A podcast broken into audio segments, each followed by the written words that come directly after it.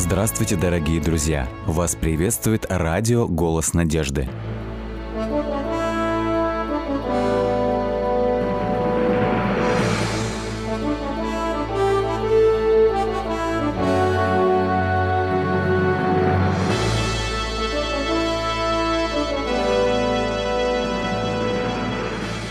Радиотелецентр «Голос надежды» приветствует вас. В эфире программа «Великие пророки Библии». В студии Александр Болотников. Их называют большими пророками. Исаия, Еремия, Езекииль. Авторы самых больших книг Священного Писания, самых трудных для понимания современному читателю, но без которых – современный облик Библии невозможен. Передача 12. Пророк Исаия и его время. Книгу пророка Исаи не зря называют Евангелием. Дело в том, что основное евангельское поручение, которое дает Иисус своим ученикам – это возвестить всем народам всего мира благую весть о спасении.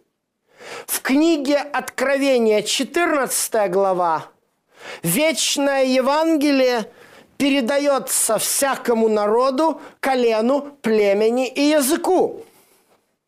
Что же касается Ветхого Завета – то у многих его читателей создается впечатление о том, что эта книга исключительно написана для евреев и не актуальна никому другому.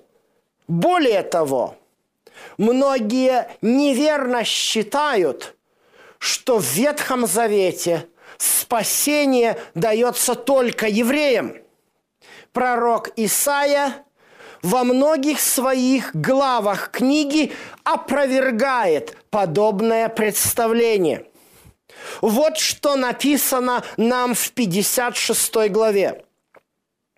«И сыновей иноплеменников, присоединившихся к Господу, чтобы служить Ему и любить имя Господа, быть рабами Его, я приведу на святую гору мою и обрадую их в доме молитвы. Всесожжения их и жертвы их будут благоприятны на жертвеннике моем, ибо дом мой назовется домом молитвы для всех народов.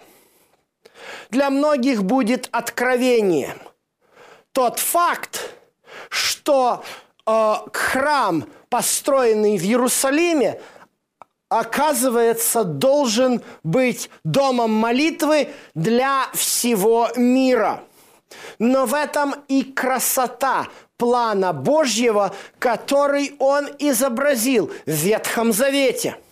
Пророк Исаия во всей своей книге дает ясное и четкое описание этого плана – Фактически он начинает свою книгу с описания плана Божьего. Во второй главе мы уже читали о том, что Бог намеревается сделать свой храм центром мира.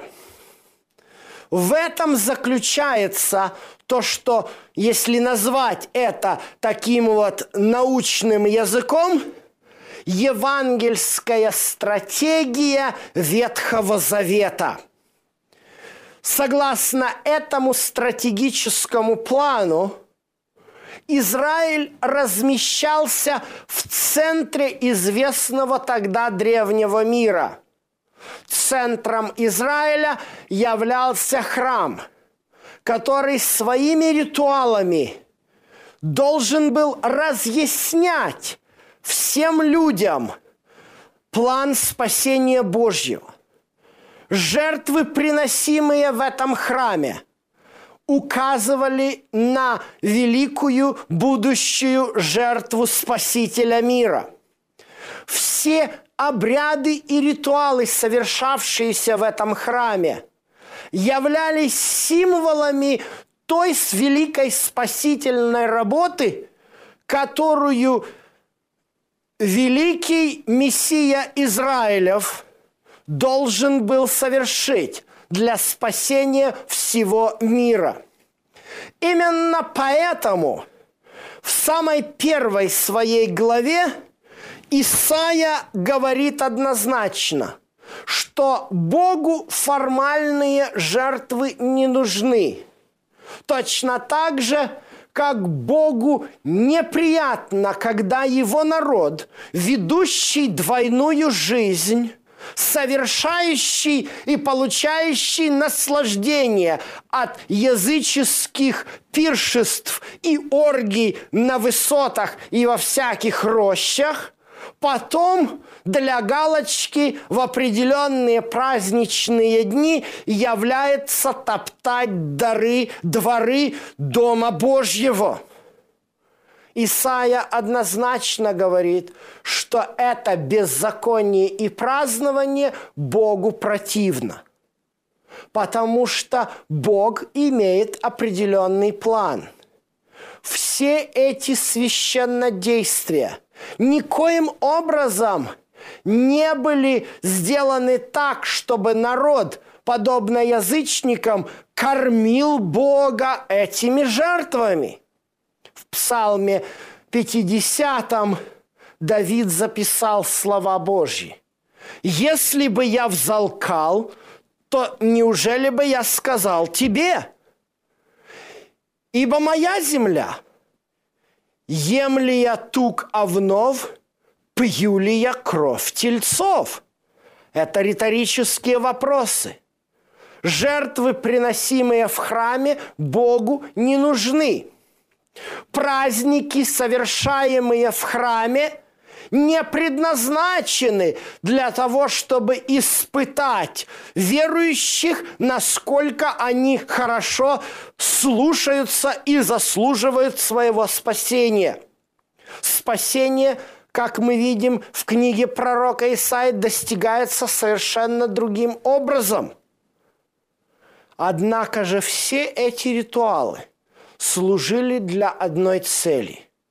Храм должен был стать наглядным пособием, через которое весь мир узнавал бы о великом плане спасения. И поэтому Исаия записал – и потекут к храму все народы, ибо из Сиона выйдет закон, Тора и Слово Божье из Иерусалима. Лейтмотив того, что главной целью Израиля является обращение всего мира к истине и привлечение иноплеменников на гору Господне является таким же важным, как лейтмотив Мессии, и проходит красной нитью по всему, по всей пророческой книге Исаи. Однако читая шестой и седьмой тексты, я преднамеренно упустил одну деталь. Говоря о, сыновей иноплем... о сыновьях иноплеменников, присоединившихся к Господу, я не прочитал последнее предложение. Хранящих субботу от осквернения и твердо держащихся завета моего. О чем здесь говорится? Еще в книге Исход, в 19 главе, 5 стихе, перед тем, как провозгласить слова своего десятисловного закона, небесной конституции, Бог обращается к своему народу со следующими словами. «Если будете слушаться гласа моего и соблюдать завет мой, то я вас сделаю царством священников и народом святым». Кто такие были священники. Мы знаем впоследствии, что священники были избраны из сыновей Аарона, из колена Левина, и их было в храме 24 череды. Это означало, что каждый священник мог совершать служение в храме только на протяжении двух недель в году. Чем же священник занимался все остальное время? Очевидно, что с главной задачей священника, который не имел никакого своего хозяйства, не имел никакого другого ремесла или бизнеса и кормился за счет десятины в Израиле, иными словами, на содержание клана священников уходило 10% валового национального продукта государства. Это больше, нежели многие страны сегодня тратят на оборону. В Соединенных Штатах на оборону расходуется 6 или 7% от валового национального продукта, и это около 600 миллиардов долларов. А внешний долг Соединенных Штатов уже зашкалил за триллион долларов и составляет всего лишь где-то 11 или 12 процентов валового национального продукта. Вы можете себе представить, соразмерив, какие огромные суммы потребляло одно колено в Израиле. Ради чего? Ради того, чтобы они две недели в году участвовали в жертвоприношениях агнцев? Ни в коем случае. Господь расселил всех левитов и священников среди всех колен Израилевых в специальных городах – чтобы они жили достижимы на расстоянии достижимом для народа. И таким образом могли преподавать учение Божье, закон, Тору народам, народу, который живет в близлежащих городах и селениях. Если эту логику перевести теперь на масштаб Израиля, то мы увидим, что желает Господь. Господь делает Израиль священством по отношению ко всему миру. И если левиты были священниками для Израиля, то весь Израиль должен был стать священниками для всего мира – и таким образом весть Божья, если так говорить, благая весть, Евангелие, а в этом именно есть смысл, потому что Бог и через эти все храмовые ритуалы рассказывал о своем плане выхода из того кризиса греха, в котором находится человечество – через священство Израиля эта весть должна была быть распространена по всему миру. И благодаря этому иноплеменники при, должны были приходить на святую гору Божью в Иерусалим. И точно так же на равных условиях вместе с израильтянами присоединяться к завету Божьему и, соответственно, хранить субботу от осквернения. К сожалению, как среди христиан, так и среди иудеев нет четкого понимания того, что Господь желает для человека – Христиане многие утверждают, что суббота дана была исключительно еврейскому народу и на остальные народы не и распространяется. Многие христиане считают, что Иисус, когда, например, его ученики срывали колосья в субботу, или когда он исцелял в субботу, прямым образом отменял субботу. Конечно же, в вопросах субботы в среде фарисейского иудаизма существовало много перекосов.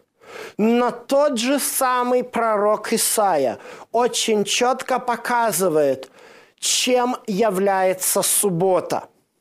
Зачастую субботу представляет как какое-то страшное бремя, которым человек связан и ничего не может делать. Но не это есть заповедь о субботе. Исаия говорит в 58, текст, э, в 58 главе, 13 тексте. Если ты удержишь ногу свою ради субботы, от исполнения прихотей своих во святой день мой, и будешь называть субботу отрадою, святым днем Господним, чествуемым, и почтишь ее тем, что не будешь заниматься обычными делами твоими, угождать твоей прихоти и пустословить, то будешь иметь радость в Господе. О каком бремени здесь говорит Господь? Если суббота, согласно пониманию таких христианских э, богословов, в Ветхом Завете являлась Божьим бременем для Израиля, то почему здесь Исаия называет ее отрадой? Русское слово «отрада» уже устарело, но оно просто означает праздник. Господь желает, чтобы человек праздновал Ему каждый седьмой день недели. И при этом не занимался пустословием и обычными делами, а посвящал это время общению с Господом.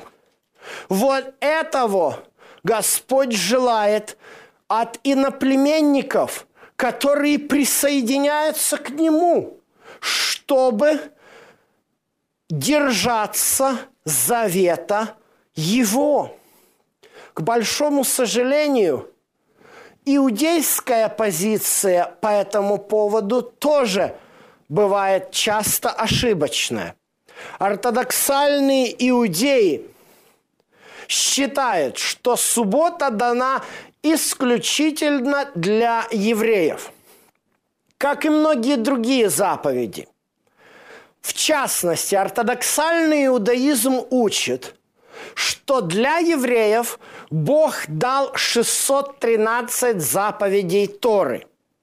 Ну, это не знаем точно ли 613, но если взять все пятикнижье Моисеева от книги Исход до Второзакония и посчитать все заповеди в зависимости от того, как читать предложение, может получиться от 580 до 630. Поэтому символически считается 613. Для остальных же народов, которых, которые в иудаизме называются сыновьями Ноя, нужно только семь заповедей. И суббота в эти семь заповедей не входит. Интересно, э, произошел один э, случай, который мне особенно меня тронул на этот счет – Одна женщина родом из Закарпатья оказалась в Нью-Йорке и устроилась на работу домоработницей к одному очень известному раввину, лидеру большой хасидской общины в Бруклине. Однако так получилось, что исследуя Библию и посещая богослужения – она поняла, что необходимо соблюдать 10 заповедей. Ей была открыта истина о субботе. Она пришла к своей хозяйке, жене этого Рэба, и сказала, «Рэбецин, я в субботу больше на работу выходить не буду». Рэббетсон на нее посмотрела весьма подозрительно и сказала, «Зачем это тебе? Если ты не еврейка, то тебе субботу соблюдать не надо».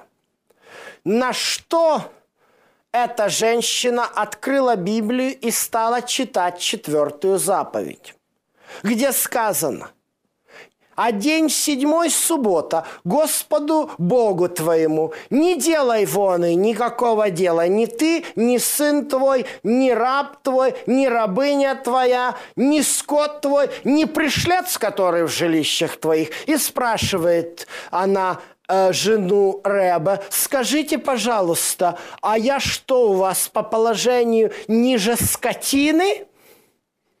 Ведь даже скот не работает в субботу.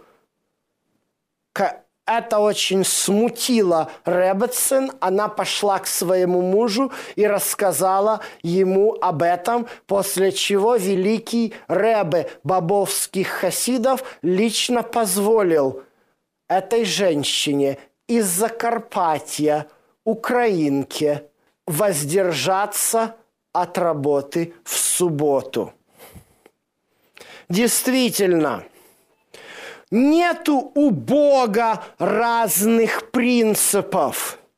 Бог не меняется в зависимости от национальностей как в книге Второзакония сказано, в вашей кисе не могут быть две гири, одна правильная, другая неправильная.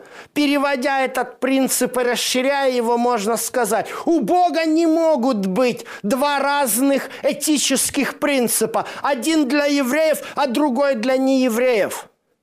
Что же тогда получается? Бог будет судить этот мир по двойным стандартам – очень часто иудеи возражают на этот аргумент, говоря, ну, ты знаешь, исполнение стольких заповедей – это почетная обязанность.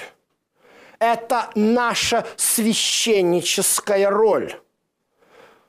Конечно, это может быть и хороший аргумент, но есть столько заповедей, которые универсальны. Я всегда цитирую текст из книги Левит, 19 глава, заповедь, запрещающая интимную близость в определенный период женского цикла – и всегда задаю вопрос. А скажите, пожалуйста, чем отличается организм от ев- еврейской женщины от организма нееврейской женщины? У Бога нет двух категорий людей. Вот почему апостол Павел и в послании к римлянам, и в послании к галатам повторяет эту мысль, что во Христе нет ни иудея, ни елена. Эти слова относятся именно к контексту разделения заповедей – который уже тогда существовал в иудаизме.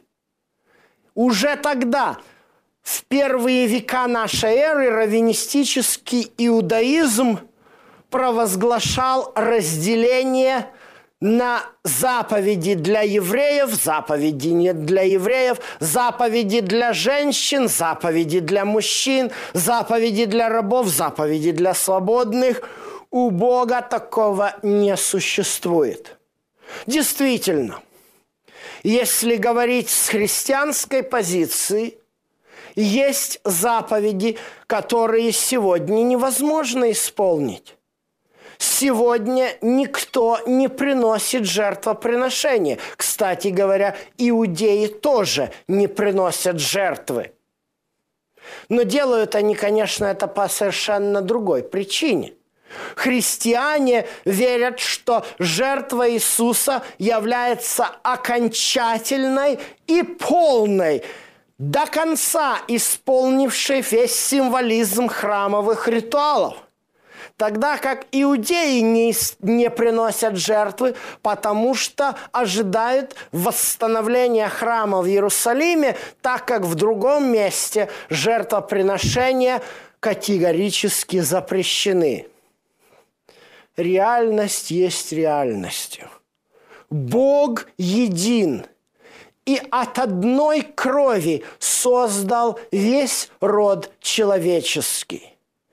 И хоть в Ветхом Завете он поставил израильский народ быть священником, священниками всему миру, но та весть, которую Израиль должен нести этому миру, отражает святые принципы характера Божьего, начертанные в Его неизменном законе. А потому Бог приглашает сыновей и наплеменников на святую святую гору, ибо все одинаково будут судимы, и все по одинаковым принципам получат спасение.